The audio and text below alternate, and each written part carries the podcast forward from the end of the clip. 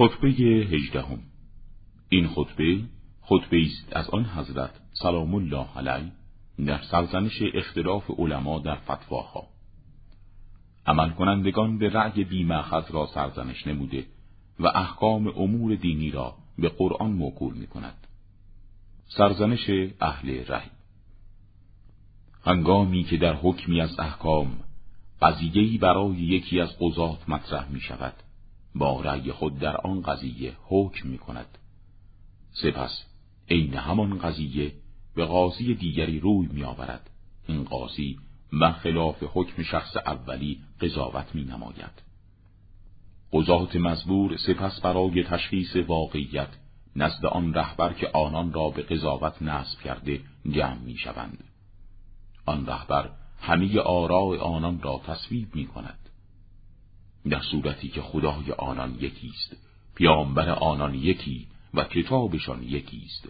آیا خداوند سبحان است که آنان را به اختلاف دستور داده و آنان اطاعتش کردند؟ یا آنان را از اختلاف نهی نموده و آنان مخالفتش کردند؟ حکم از آن قرآن است. یا خداوند سبحان دینی ناقص فرستاده و از آنان برای تکمیل دین کمک خواسته است. یا این قضات شرکای خداوندی در حکمند که آنان می توانند مطابق رأی خود بگویند و خداوند رضایت به حکم آنان بدهد. یا خداوند دینی کامل فرستاده ولی پیامبر اکرم صلی الله علیه و آله و سلم در تبلیغ و ادای آن دین تقصیر نموده است.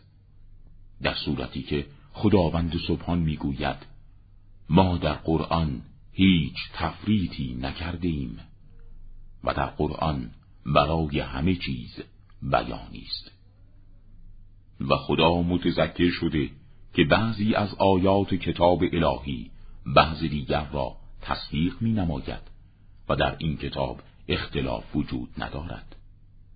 بنابراین خداوند سبحان فرموده است اگر این قرآن از نزد غیر خدا نازل شده بود اختلاف زیادی در آن پیدا می کردند. ظاهر قرآن زیبا و شگفتانگیز است. و باطن آن عمیق. شگفتی های قرآن فنا ناپذیر است و معانی بینظیرش را پایانی نیست و تاریکی ها بدون استمداد از آن مرتفع نخواهد شد.